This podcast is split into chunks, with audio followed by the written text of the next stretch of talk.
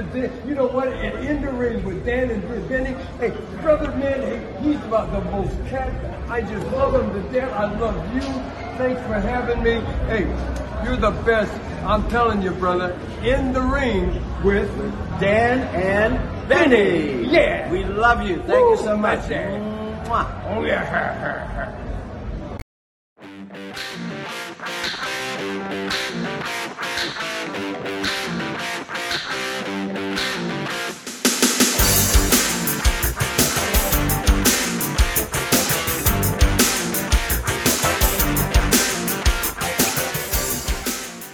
Hello, friends, and welcome to another edition of Dan and Benny in the Ring. I'm Dan Sebastiano, joined as always by the BS Express himself, Benny Scala. Benny, how you doing, buddy?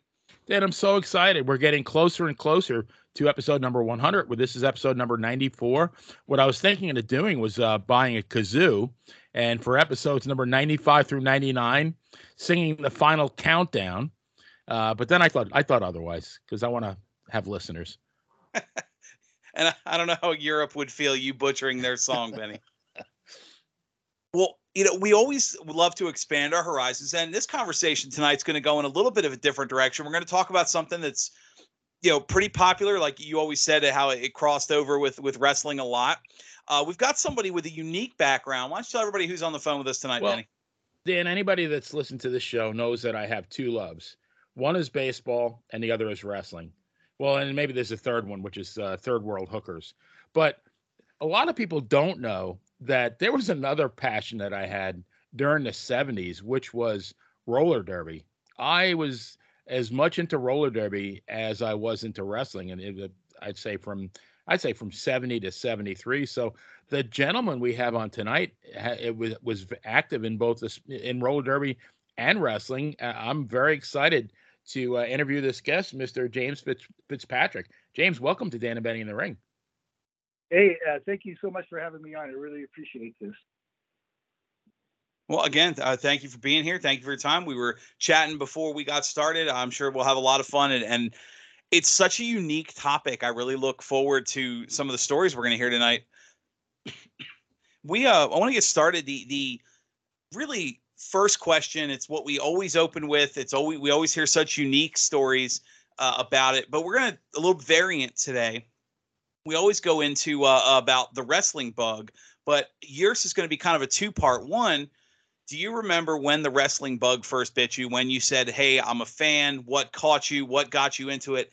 And then the flip side, excuse me, the flip side is uh, when did you get interested in roller derby? Okay, well, um, wrestling, it was actually about the same time. Uh, I was born in 59. So in the, right around 68, I got hooked on both of them. And, and uh, they were actually both on the local channel too, KTVU2. Um, and Walt Harris, that was the ringside announcer for wrestling, also did the announcing, the trackside announcer for roller derby and he treated both like with real respect. I mean, over the years have been you know announcers that have kind of treated it more as a joke or they're more into themselves, but I think he added so much to it. But uh, initially, Patterson Pat Patterson was out here uh, wrestling with Ray Stevens. They're a tag team. They're the bad guys, and and I was hooked. I mean, they had incredible talent. They were in their peak, in their prime. Those guys. Um, and it's it's sad that later you know, Patterson became a stooge for McMahon, and a lot of people, the younger people, remember him in that way. But I, I remember when he was selling out the Cow Palace, and he was the U.S. champion or, or, the World Tag Team champion.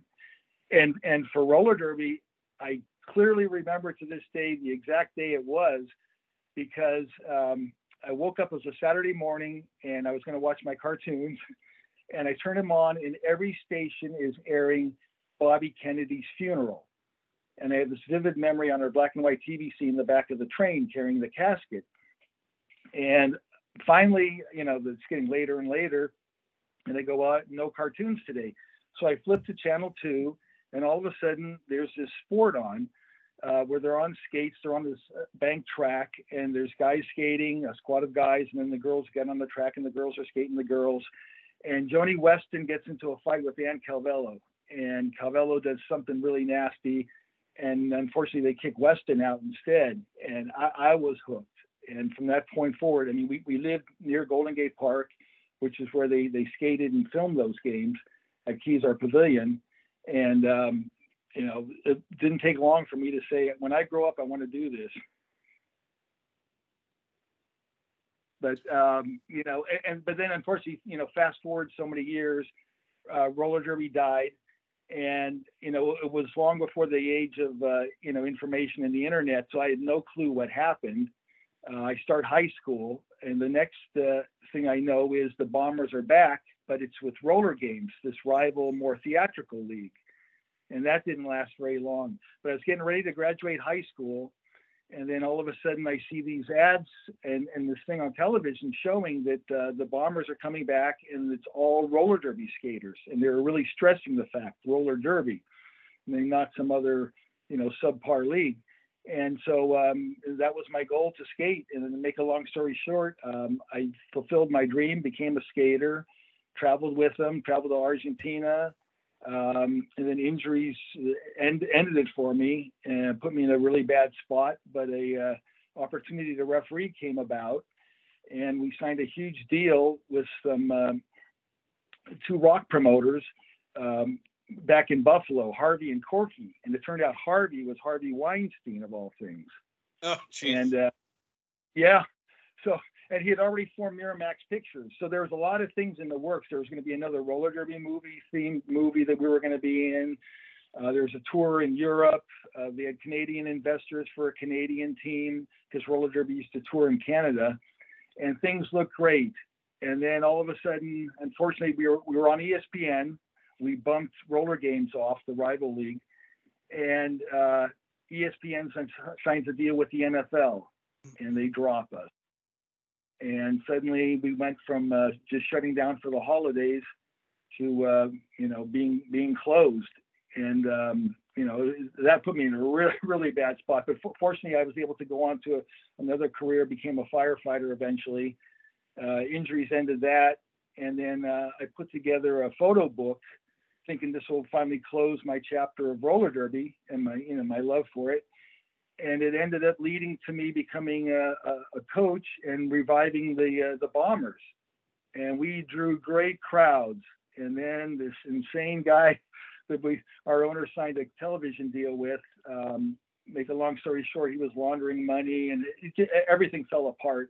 And he ended up serving eight years in prison for. Uh, um, a biodiesel fuel scam that he scammed people, uh, elderly Christians, out of their money uh, under the guise that they're going to be investing in uh, in Ghana, Africa, in bio this uh, biodiesel fuel, and then he was using the money to launder, you know, through our games. And so then, you know, so that that that came to an end, and then I went on to getting back into art and stuff. So I figured whenever one door closed, luckily there was another door that opened for me. Because sadly, so many of the wrestlers and skaters over the years, when their days of performing ended, uh, things did not go well for them, and and they had a lot of issues and a lot a lot of tragedy. But uh, that's that's kind of my my brief story. James, there's there's going to be a lot of people who listen to this who never have watched roller derby. Some of them might have like heard of it, and then there's people like me who, you know, as a 14 year old kid, took took the train to uh, Madison Square Garden. Um, but roller derby has a very very rich history dating back to the 1930s. So if you could maybe uh, tell everybody where how did it start back uh, was it back in the depression days? And just maybe like through through like maybe the the the 70s uh, what what all happened with roller derby? Oh sure. In fact I have to backtrack a little bit before that because Leo Seltzer was the one that created roller derby.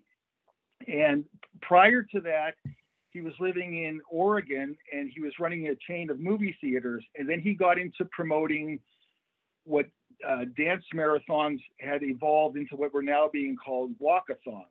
And the reason for that was they were being banned in a lot of cities. I mean, there's cruel and unusual and low class and everything else.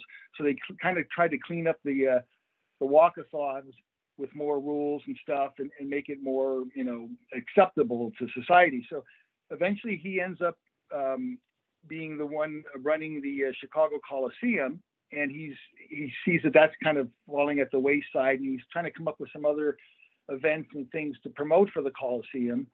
And so he realizes how popular skating was, roller skating, and he borrows from these other events that are very popular too, besides the walkathons, these other marathons like the six day bike races, which were on these big elaborate bank tracks, and, and other uh, like marathon type events.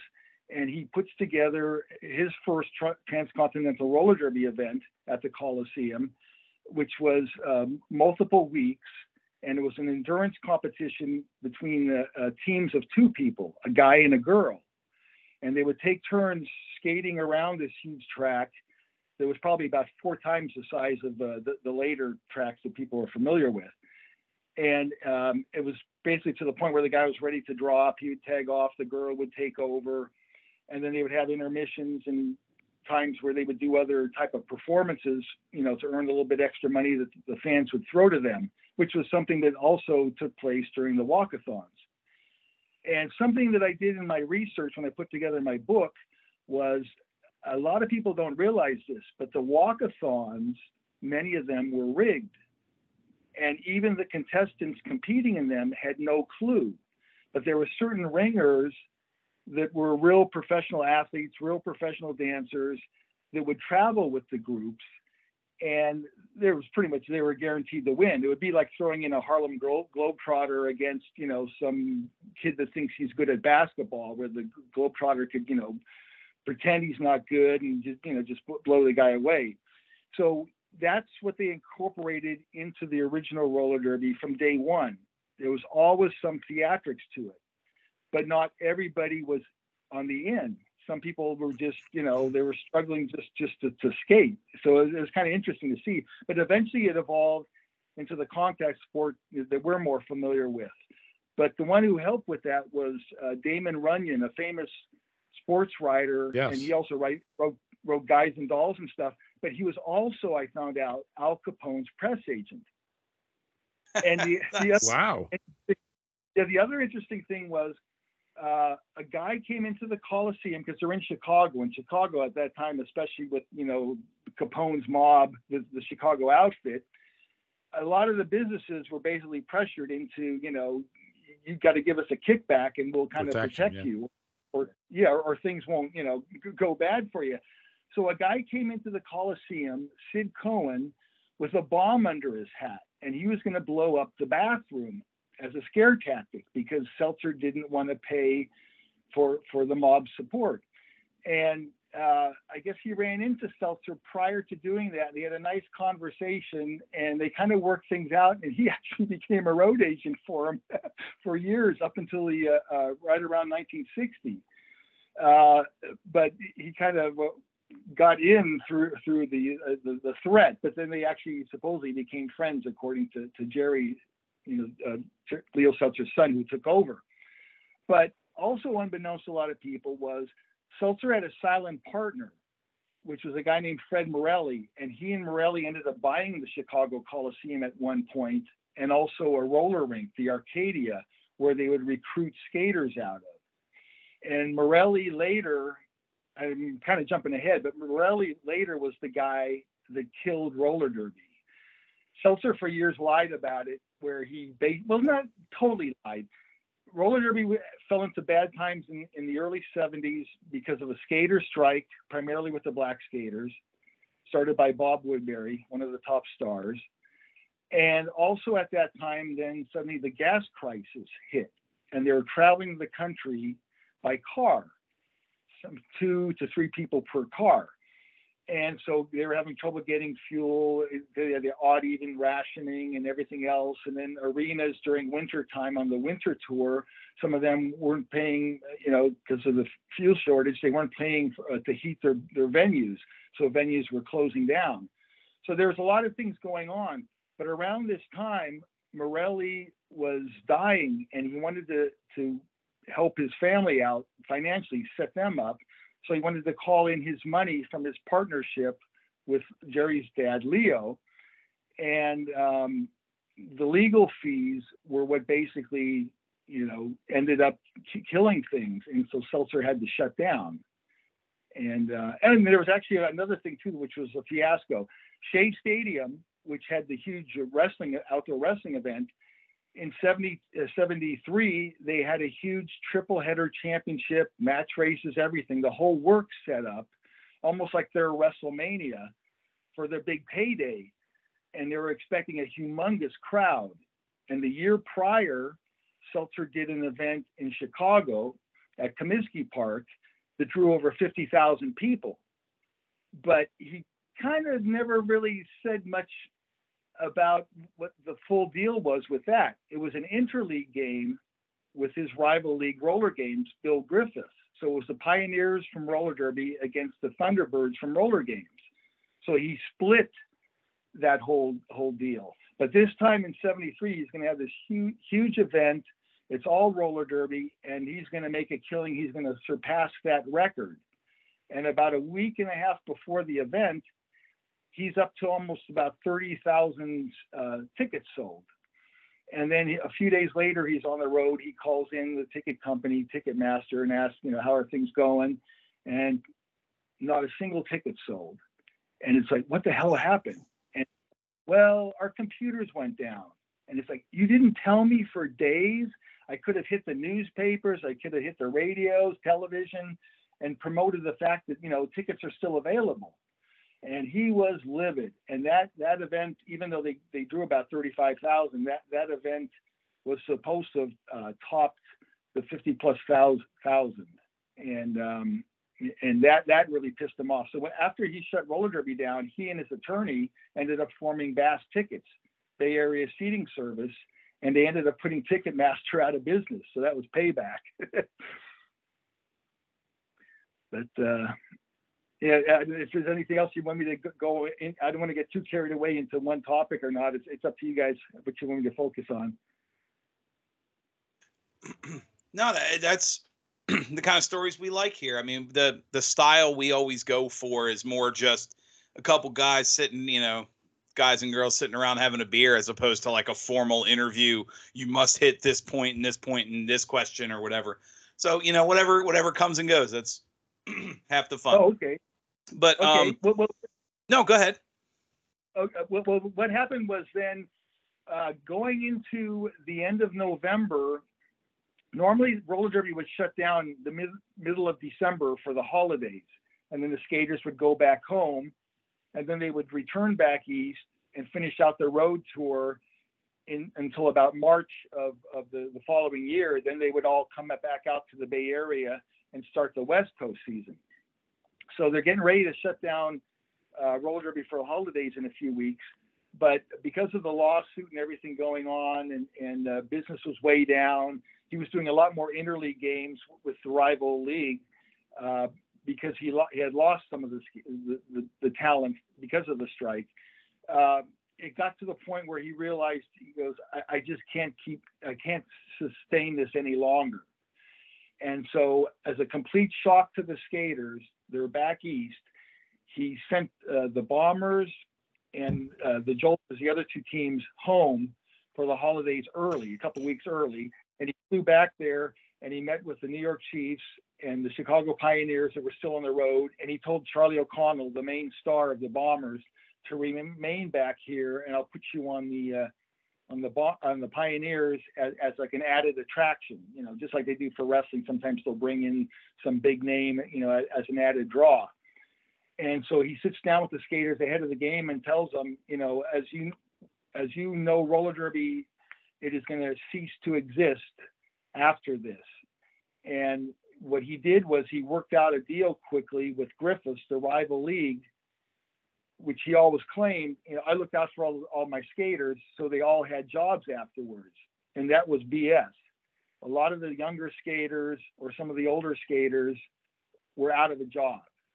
And the same with Griffiths people. Some of his older skaters and their skaters were out of a job. And, and Griffiths, the rival league, kept his top talent and absorbed Seltzer's top talent and some of Seltzer's young upcoming stars. And so that's where roller derby gets real confusing because then people would see the next year, well, now they're skating a more theatrical version of this game, but it's still the Bombers. And I still see O'Connell and I still see Weston. And and uh, it, it was a disaster. Uh, skaters hated the other style of game. The majority of, of uh, roller derby skaters quit within the first month. Some stuck stuck it out a little bit longer. Some of the younger ones, because you know they weren't really that educated. They didn't have a, another job to turn to, and they liked the fact that they could travel and be on television. But it, it, that league just fell apart uh, in a matter of a few months, and the, the crowds went from the Garden from being sellouts. Uh, one of the referees told me each time they went back, it went from 20,000. The next time back is cut in half, 10,000. The next time it's 5,000. The next time, and then and it just it just killed it. And then all of a sudden came this whirlwind of everybody wanted to start a league. Some people that were business people thought that they knew how to do it. They'd start a league, and some of the old skaters felt that you know that they they could start their league, and then that way also that they could be the star of the league because because it's their league. And uh, it was kind of a, a, disaster.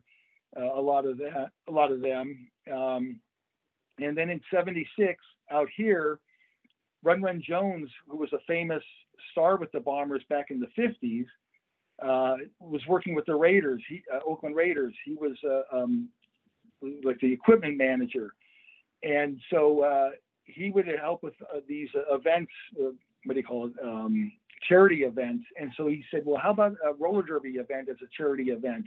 So they put on an, an exhibition game.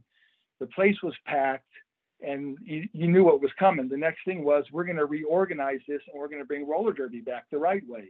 And so Charlie O'Connell, the top star, Mike Gammon, another top star, Don Drury, who was an announcer for the New York Chiefs, and then a young guy, David Lipschultz, who's who had his family had a lot of money. They got together and they started up the International Roller Skating League. And Seltzer did not like that at all. He wouldn't allow them to use the name roller derby because it was trademarked. Uh, but he didn't mind making money off of them. So Bass Tickets sold tickets to the games. and then that's around the time when I was getting ready to graduate high school. And so then I, I got into it. I, I trained. I started out as a track crew member, setting up the tracks, taking them down after the games. And then, uh, you know, uh, eventually I made a team. Nice. Well, you know, expanding there, there's there's so many similarities between uh, Benny and I were talking about this before we you called in between uh, roller derby and wrestling. I mean, other than the physicality and a lot of the crossover fan base, there's clear heels, clear faces. You know, except in the case of roller derby, you might have an entire team that's the heel and the entire team that's the fan favorites it's kind of like fighting stables. Right. and um, you know, can you tell kind of expand for the for the listeners out there uh, how you think wrestling and roller derby are alike and anything that that is very different that we might not think of?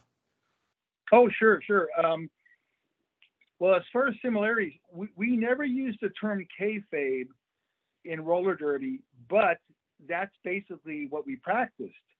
And in fact, that was actually what I was going to start out with, by, by, by mentioning from, from the very beginning, but I, I, didn't, was I'd never have this conversation and divulge all of this stuff to you guys if this was back in the day or if it was still going and I was a part of it. I, I loved the fact that wrestling back in the day was kayfabe. I loved that it was kayfabe for roller derby. Roller games was very different, like I said, more theatrical but I was kind of surprised when somebody told me when they were a kid, they were a huge fan. They finally got permission from their, their father to, you know, to sign the release so they could train. They show up for training, and the first thing the roller games trainer told them was, It's a show. And the person said when they got out to the car, the father was waiting, How, how was practice? They go like, I'm never coming back again. It's fake. And um, yeah, we, we were never when I got into it, we were never told that it was it was fake, it was said or, or anything. And and the, the interesting thing was some depending on who the player coach was, uh, a new kid would be called up, let's say, to skate because so and so broke broke their arm or whatever, so that they're filling in for that person. They'd show up that night. Nobody would say a word that the game was staged or set. Uh, the person would come on the infield. They'd start to huddle up. The, the, the, new kid would come over to the huddle, and, and the coach, player coach, would look at him and say, "Go over, sit on the other end of the bench," or coach the girls, you know, basically like stand up there and yell at the girls support. And some of them would skate for months, you know, and at that point, just like wrestling, you know, where they would wrestle night after night after night, it was a, basically that with, with roller derby. You were skating five, six nights a week. And um, a lot of times then, uh, if they actually got in the way of a set play that they didn't know was set, they'd get their bell rung. And if they jumped into a fight, you know, thinking that, you know, they're going to help their teammate, you know, the other team would beat the crap out of them and their team would basically back off. And it's like, you know, well, you know, hey, this is the dues. so it, it, uh, it was interesting. So, but yeah, so they both had the kayfabe going.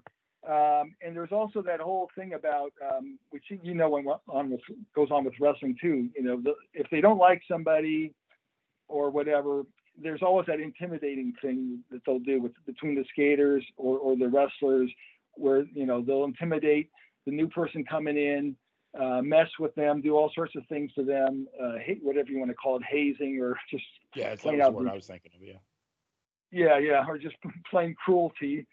Um, and the other thing is, um, you know, th- there wasn't very many sports. In fact, if you look at it, it was basically just roller derby and wrestling, where you had the women.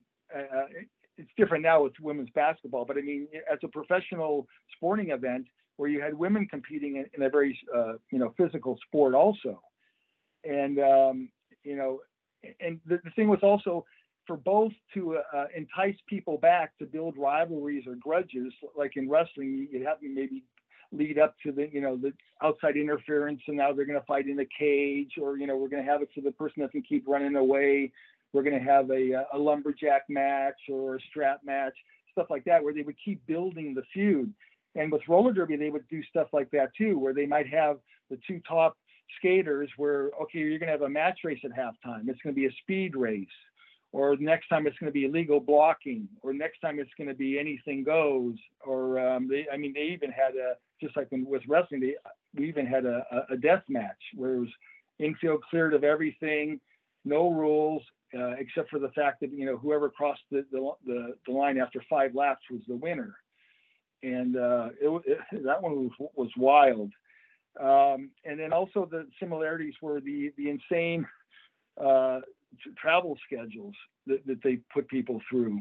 And and uh, they used to make fun of Seltzer where they said uh, it looked like he stood at a map and just threw darts because one night they're in the, the northwest, the next night they're they're heading down towards Texas, the next next night they're in California, the next night they're in Chicago. They're like they're all over the place, and it's like you know sometimes they didn't understand. Unfortunately, you have to go with buildings availability but also you got to kind of look out for the skaters because I mean, you know, or the wrestlers because it's like if they're banged up and stuff, you know, you got to kind of give them breaks at times. Um, and then the other thing that was so, so interesting, we, we went back one one time, and the, the night before our big game, we're at a high school gym that Vince McMahon used to film at. It was in, um, I think it was Scranton or whatever, but um, it was a Catholic school gym, and he used to hold events there. And the very next night, we go from a high school gym, we're in Madison Square Garden. And it said that same thing with wrestling because it's like you, know you, you suffer through these small venues or, or you know fairgrounds and this and that, and then you know then the next night you're you're you're there you're doing it at the, the major arena. Um, and then the other thing is television for both of them was was key, and that's what hurt a lot of these attempted revivals for roller derby where they just didn't have the money or the exposure on television. And and with television you know getting the thing on on a regular basis that's where you build your fan base. That's where people you know start to have the you know you know they start developing fans you know for this wrestler or that wrestler this skater or that skater. So so that that's something you know that's uh, very similar too. Um, and as far as as far as differences, um, you know, both have a, a, portable, if you want to call it like field of play or whatever. You know, the wrestling has has the ring that's portable, but the portable bank track could be a real nightmare, especially for the uh, for the later startup leagues. back in the day, the the skaters were paid extra to set up the track. You had eight people that were trained on it. They were very professional uh, in setting it up and taking it down. Three hours up, hour and a half down.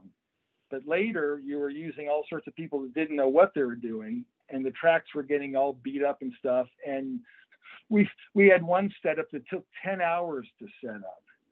He was using people off the street street to help set up, and it was it was, it was a nightmare. But um, so so that that was one of the big differences. The the bang track, because of its size, limited where where we could uh, you know some buildings didn't want us in because they were worried the track is going to damage the floor or it was just you know too large there was poles in the way or something like that. So i was always kind of jealous of the fact that you know for wrestling it's like wow the the ring is so much easier to set up. Uh, that, that was one of one of the big differences. Um, and then um, uh, let's see there's I have a few notes here in case in case I forgot. Oh well, the other huge thing is, um, I mean, wrestling always played off of characters. Like you had the, a Nazi or a cowboy or a giant or, or a midget, and with roller derby that that luckily never happened because, you know, I enjoyed it with wrestling, but if if you you had a whole team filled with all these different characters, a sheik and a cowboy, it, it just it would look like a, a circus act on stage. Sure. So, uh, James, uh, they a lot of similarities, a lot of differences. You know, one thing that they did have in common, both wrestling and the Derby, is they're both cyclical. And uh, you know, everybody uh, credits Vince McMahon for putting wrestling on the national stage, but in reality, uh, Buddy Rogers and uh, Pat O'Connor drew 38,000 people at Comiskey Park in 1961, way before Vince McMahon bought the WWF from his dad and even and Bruno, you know, Bruno sold out Madison Square Garden for years, and um, Derby was more the same thing. They, you know, I guess didn't they drew, they drew fifty. I think you mentioned it earlier. They drew fifty thousand people at Comiskey Park in '72, and then you know the the only sporting event that I uh, ever attended at Madison Square Garden was the Derby. It was on March 22nd, 1970. It was the Bombers and the Pioneers, and I think at that time uh, they set an all-time indoor record at 15,874. Uh, now the Derby at that point was was regularly selling at MSG, the Cow Palace, and a lot of other arenas. What happened, like ran around 1970, that caused it to take off like that? Well, actually, uh, in the Bay Area, it really started build in the early 60s, and, and what really led to that was uh, prior to that they were using kinescope and the quality for the television was, was really bad. And so trying to syndicate that stuff, you know, it's like hard to watch. And then all, all along, all of a sudden came uh, the videotape, and the quality was so much better. And there was an advertiser up in Oregon that uh, sold used cars, and he wanted to, uh, kind of like for an info commercial type of thing, he wanted to run his ads during um, a roller derby game because he's a roller derby fan and he came up with that idea. So he contacted Seltzer. So Seltzer, Seltzer sent up a videotape there. The guy paid to have it on television, and he he said it just. I mean, people. It's not like now with the internet, you know, emailing back and forth. But he said they were deluged with hundreds and hundreds of, of fan mail, people writing. You know, when are you going to bring the bombers up here? We we we, we want to see this live. So they did an experimental game, and and they they just sold out. And Seltzer goes, wait a minute, this formula could work everywhere. So it, it, it was basically almost like, on one hand, like the Harlem Globetrotters, where you'd see them come out once a year. So if they came once a year to the garden or somewhere, it's like, wow, we love this stuff. It's sold out.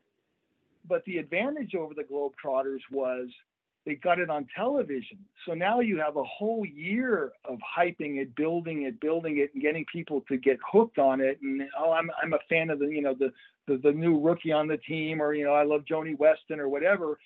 And so by the time you come, I mean you know you're, you're turning away people. And so that that's how it developed during the 60s, and it kept growing and growing and growing. And then Seltzer did a really, really weird thing. Um, he wanted to come up with this thing where, well, if this formula is working so great with the Bombers as the home team, wherever they play, like the Globetrotters, because I want to establish other home teams. And in a regular sport, I can see that. But in roller derby or like wrestling, where it's good and bad, it's kind of like back then you could get away with it because it wasn't on national television. But you had these isolated pockets. But if it suddenly if it went national, it would be like, well, this doesn't make sense. The bombers are the good guys, but now they're skating here. They're the bad guys. You know, so it was, one, it was one of those things. So I guess he wasn't thinking it completely through. That you know, what if this thing goes national? so but but so he ended up um, he split the bombers into two travel units when he went on the road a san francisco bay bombers unit and an oakland bay bombers unit and charlie o'connell the big star was on the one and joanie weston the big star was on the other. And they would like go around the country and and um, that way he could do more venues with the bombers and and experiment. And he saw how well that went. So then he said okay well now i am going to kick this plan into place. So he he established the uh, chicago pioneers as a home team in the midwest. He uh, established the new york chiefs as a home team in new york and he established another team that kind of didn't uh, do as well the eagles so they they kind of disappeared and uh, and then the the red devils were always the the, the red shirt team and um, things were going great, except that's when the gas shortage hit.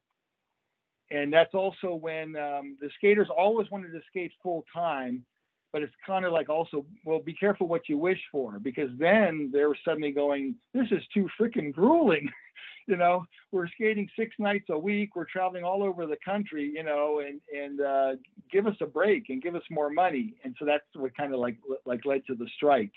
But but but that, that's how it kind of built it really it really built through the 60s in the Bay Area and and um, you know on on the road trips when he was seeing that he was just constantly getting sellout after sellout and then and then that's when he finally established in the it was the road trip of seven the eastern trip in 71 was when he actually then brought the uh, new york chiefs as the home team to new york how did, did they and, travel and, like in a big giant caravan like when you know, when the Bombers would go to Chicago or where else. Wasn't there a team in uh, the, the Jolters? I remember. Was was that? Am I am I remembering them correctly? Yeah, uh, in, in the fifties there were the Jersey Jolters, uh, and then uh, when they he did this expansion, he gave them a home base in like the Cincinnati, Ohio area. They had a really large area, and they said that the, the there were certain venues they drew really well in, but it was just so spaced out. Like like in the Bay Area, it was great. All all these venues were pretty much short short rides. San Jose, Sacramento, Oakland, San Francisco, Santa Cruz. There, there were shorter rides, and you know you didn't have the the the, uh, the wild winters to, to, deal with. You know you had the nice the nice weather out here. Uh, but but um, um, what was I going to say?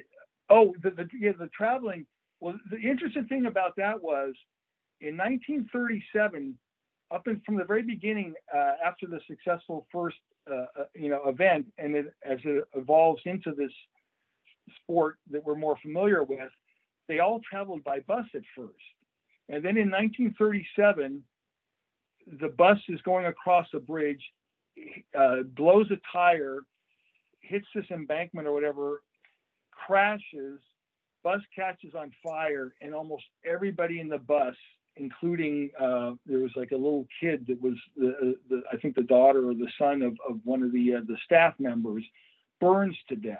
Wow! And mm. that point, it almost it almost killed roller derby. And from that point forward, there was always this superstition because these husband and wife that became a star um, they had they were being given extra money, so they finally bought a car because you know they were married, they wanted more privacy, so they were dra- you know in the car traveling, and they missed that bus crash. And from that point forward, the skaters did not want to travel by bus. Roller, game skaters, they, they did a lot of their travel by bus.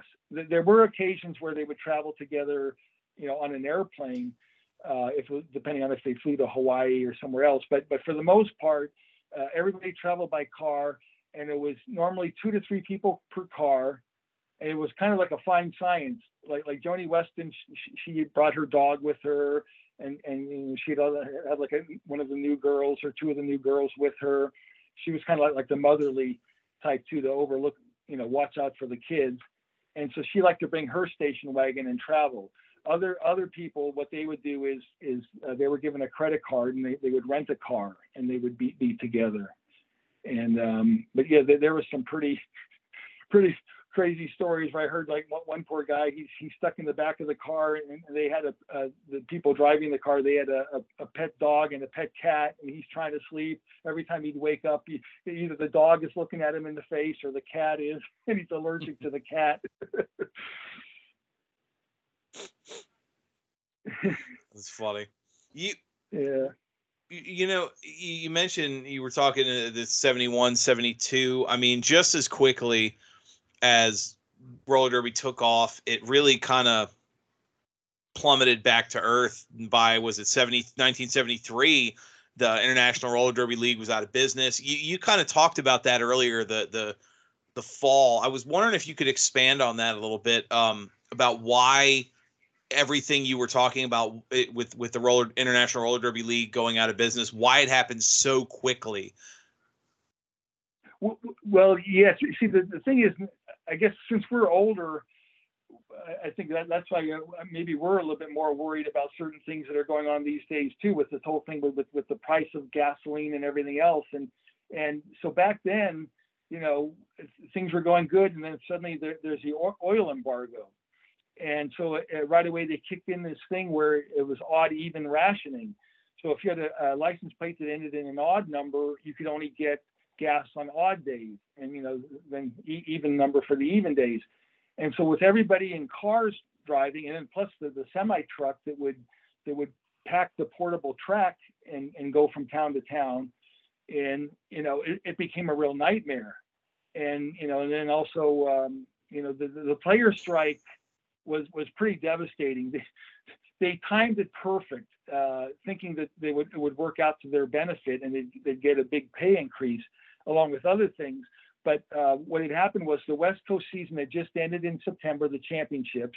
They were going to have a few weeks off, and then they were going to hit the road and, and head back east. So that's when they picked their time uh, for the strike. And the the uh, the A's had just won the World Series.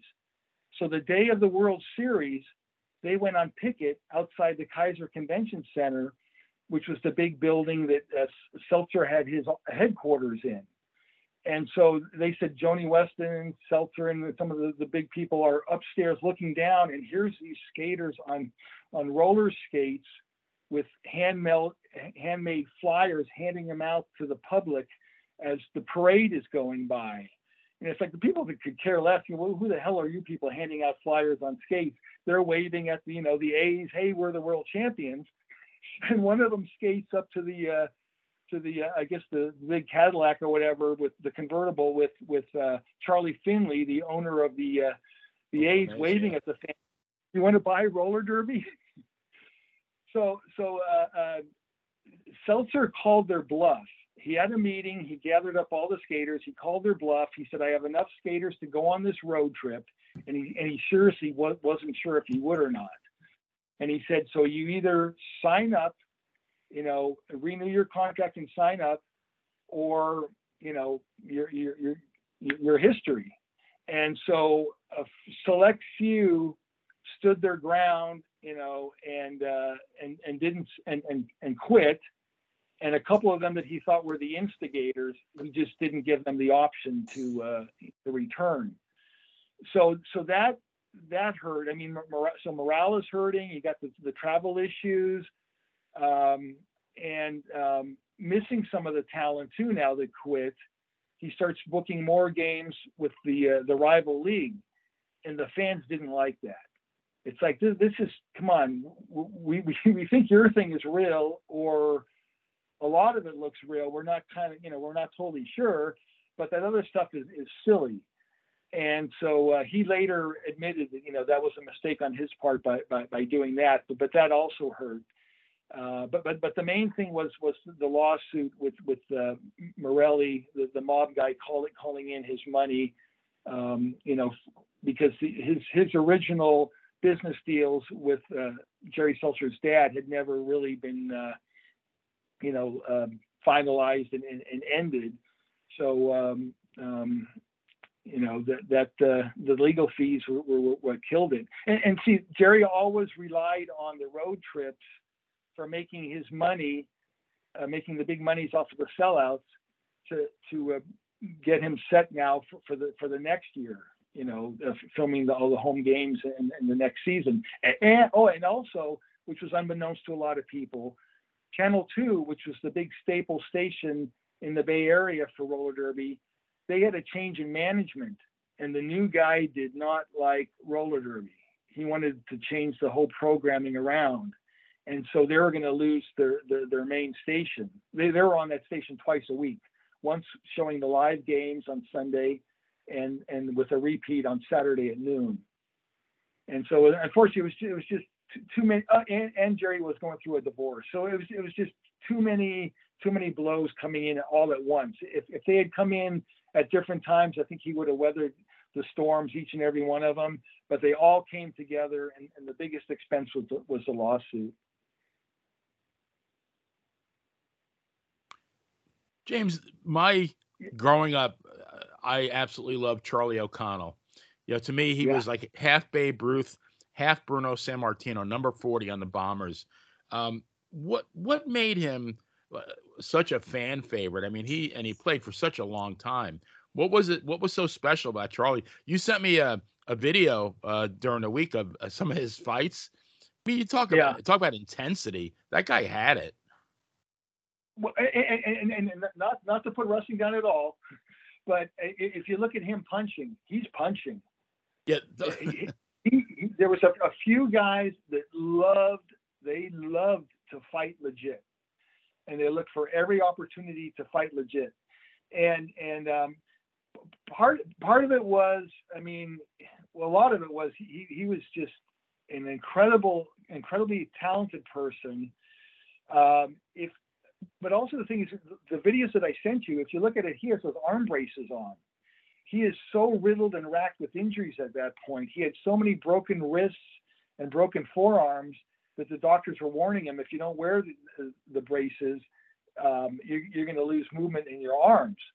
And so, if you could just imagine what he was like in the 60s, especially when he was in his prime, he was younger, he was healthy, uh, he, he, was just unbelievable and and there's some pictures of him from the early uh, 60s that I have and, and, late 50s, and he has the James Dean hairstyle, and he's like in his early 20s, and the women just loved him. And, and a lot of people don't realize Ann Calvello it was the big heel. Well, see, that's the thing. Wrestling, it's uh, a heel or a baby face. Roller derby was red shirt or white shirt, and the white shirts were the home team. So Calvello was was the big red shirt skater she and, had the pur- uh, purple hair, right? Yeah. Well, the funny thing is how that all came about was the old, old larger bank tracks when she first broke in were painted this dark green color, and when they would put powder on the track. Um, because they would get too slick sometimes. It's you know either their drink got spilled on them or you know somebody's really sweaty or whatever. They'd put this powder on them, and so they had wooden wheels and it would constantly uh, the, the paint would flake off and the powder and everything and the people in the first few rows would always leave the building and they'd always say well look at they have green hair or, or, or whatever uh, they must have come from the roller derby and Calvello finally said, she goes, well, you know what? Since we're leaving the track with green hair, she goes, I'm going to do something different. I'm going to color coordinate my hair to go with my uniform. So that's that's how it all started. But that was also a, a big problem because a lot of the buildings didn't like that mess. And that's why when uh, that was another reason for the rise in the 60s. Seltzer, uh, Jerry took over from his dad, and he had a lot of new ideas he wanted to incorporate. So he said, I'm going to go into more venues. The only way I can do that is if I make the track smaller. And once he made the track smaller, that opened it up for the for uh, the one nighters, where he could go to a different town every night. The older tracks were so large and, and cumbersome, they would take days to set up.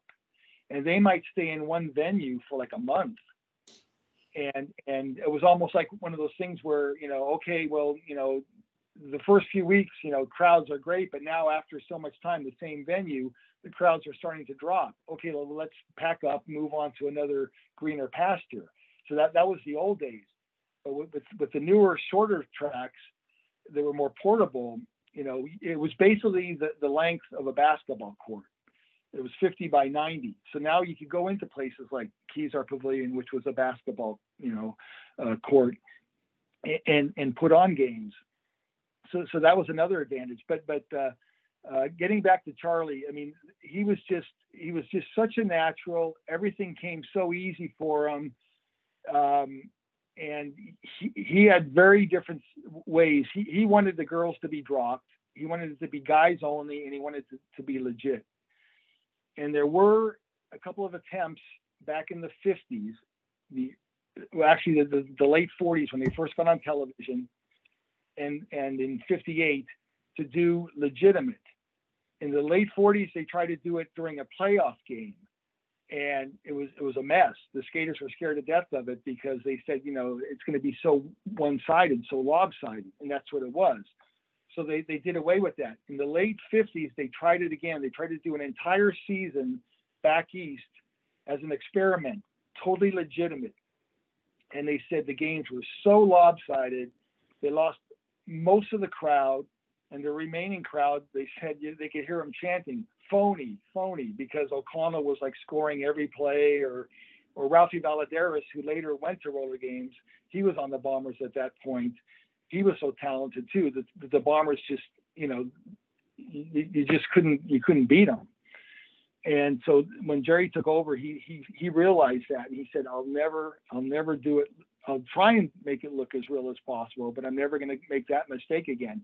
That that's actually what killed New York for years and then finally with with these road tours and, and going into the garden one one time a year and and seeing the crowds coming back and seeing the, the quality of games so entertaining that's that's when the garden got super interested in it, in it again so it's a, it's a double-edged sword you know it'd be nice to see it real but uh, it's it almost killed their business well that was uh they they were they were the uh, the Verne Gagne of roller derby, Benny. They just would wouldn't let anybody go over on them. That's right.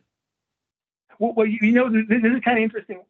Back in '93, um, I had finally recovered. I'm, I'm working in the fire department as a fire inspector, and um, they have a Japanese guy that used to skate roller games.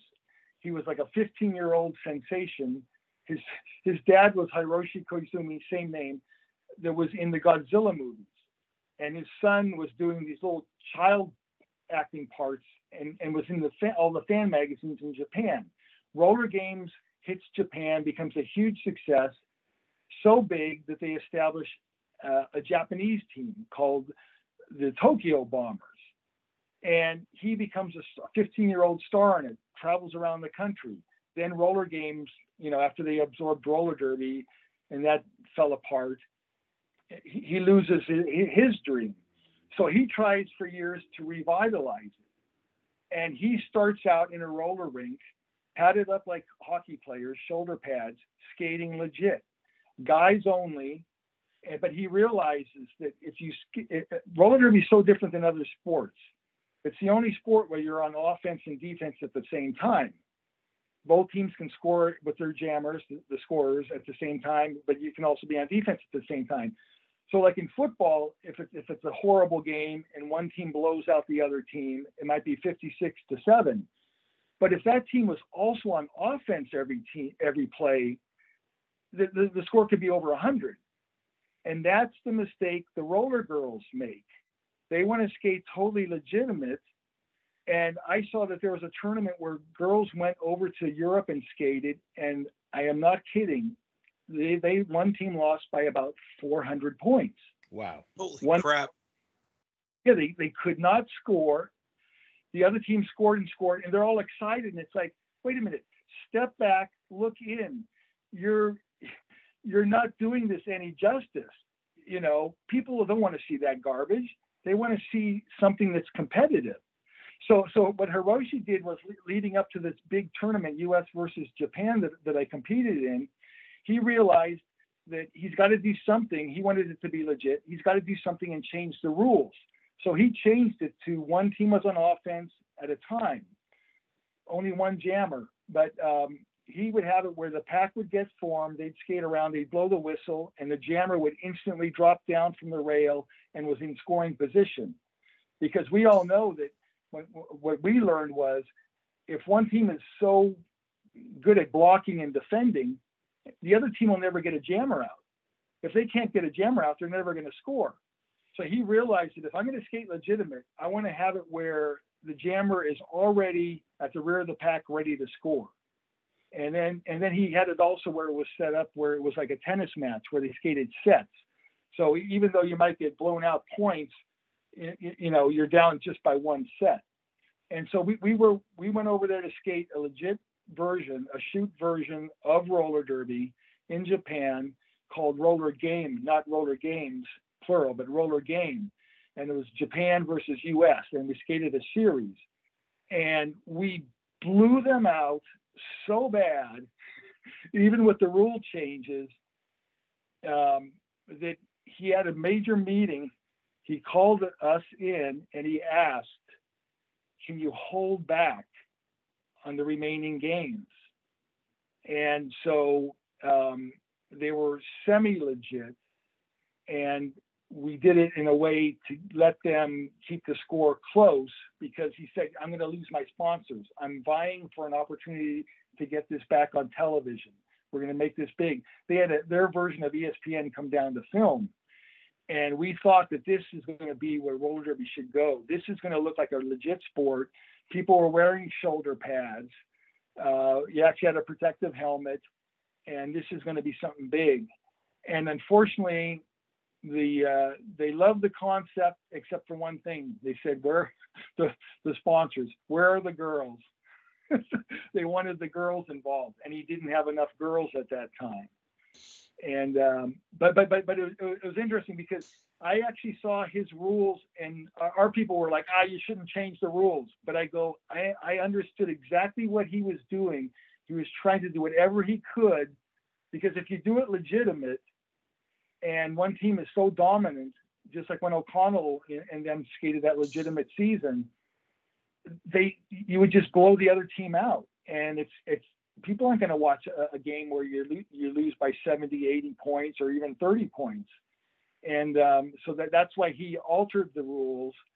Uh, but it was just one of those issues. He didn't have enough girls at that time, and now the girls are everywhere, but they're not doing it right.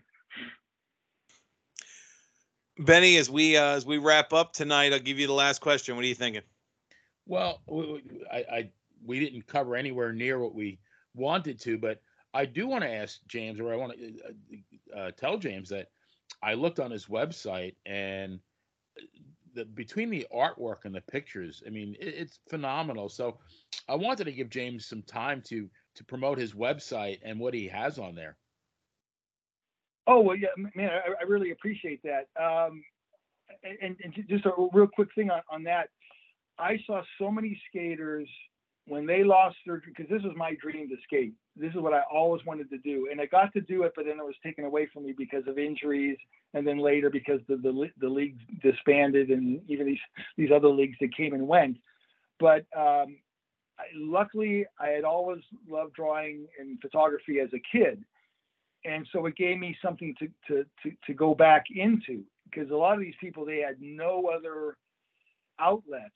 And when they lost their dream to, to skate or just like some of the wrestlers i mean they had ugly ugly endings you know drugs or alcoholism or whatever. And you know we had a few few people they they, they, they drank themselves to death because because they lost their dream.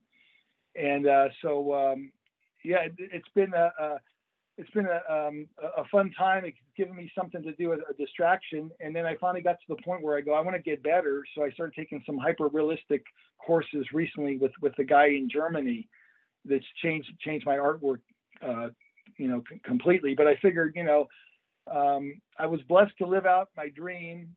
Unfortunately, it came to an, an end, but you know, uh, that's my message to other younger people. You know, if you have a dream and it falls apart, you know, look for something else. You know, when you least expect it, maybe the a door will open of opportunity. But you know, um, look for something else because if you end up in this ugly spot, like so, so many of the skaters or wrestlers did when they lose their dream, they, they, they become alcoholics or drug issues or or whatever.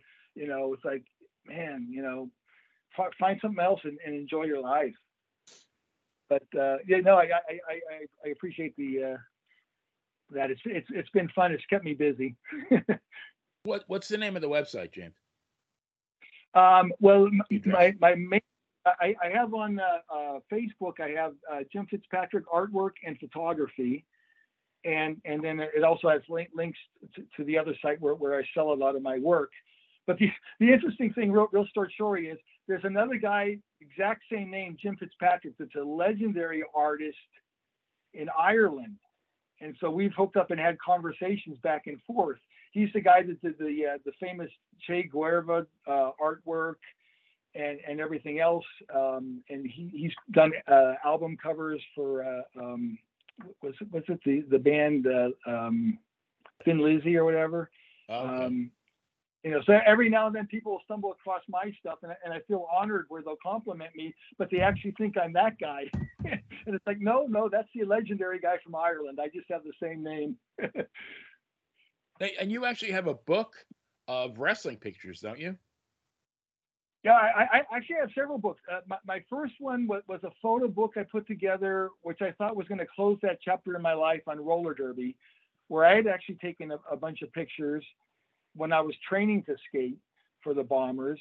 And then also prior to that, my collection and things that Ann Calvello had given me before she passed away.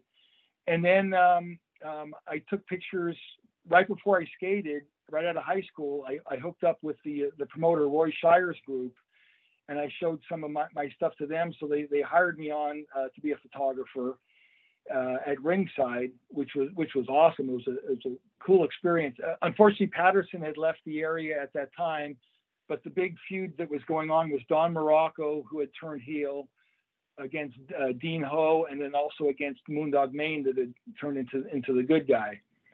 And th- those those were some some wild matches. I mean, it, it was it was kind of unsafe at ringside. People were throw, throwing stuff, throwing bottles sometimes. Um, but it was, it was it was cool to be be right up front, um, you know, taking pictures. So I, I put some in a book called uh, "When I Shot Good and Bad Guys Who Wrestled at the Cow Palace," and then um, it's been, God, it's been probably about 15 years in the making. Um, I tried to put together a whole history on roller derby and all the other leagues and my involvement, and I approached. Um, was it E- E- ECW Press?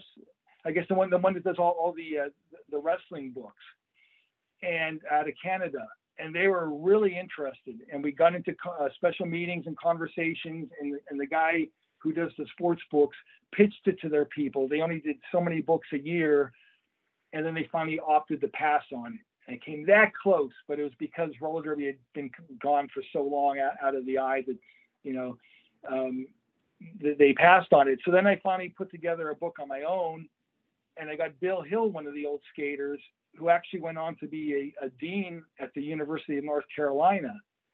He, he was he taught debate, and then he became a dean. Very articulate guy, and he helped me, uh, giving me some pointers with the book, and I put it together, and then I, I, I self-published it through um, um, Barnes and Noble Press. And unfortunately, doing that, it's, it's expensive. It's not the most uh, reasonably priced book, but it's basically it's about 450 pages.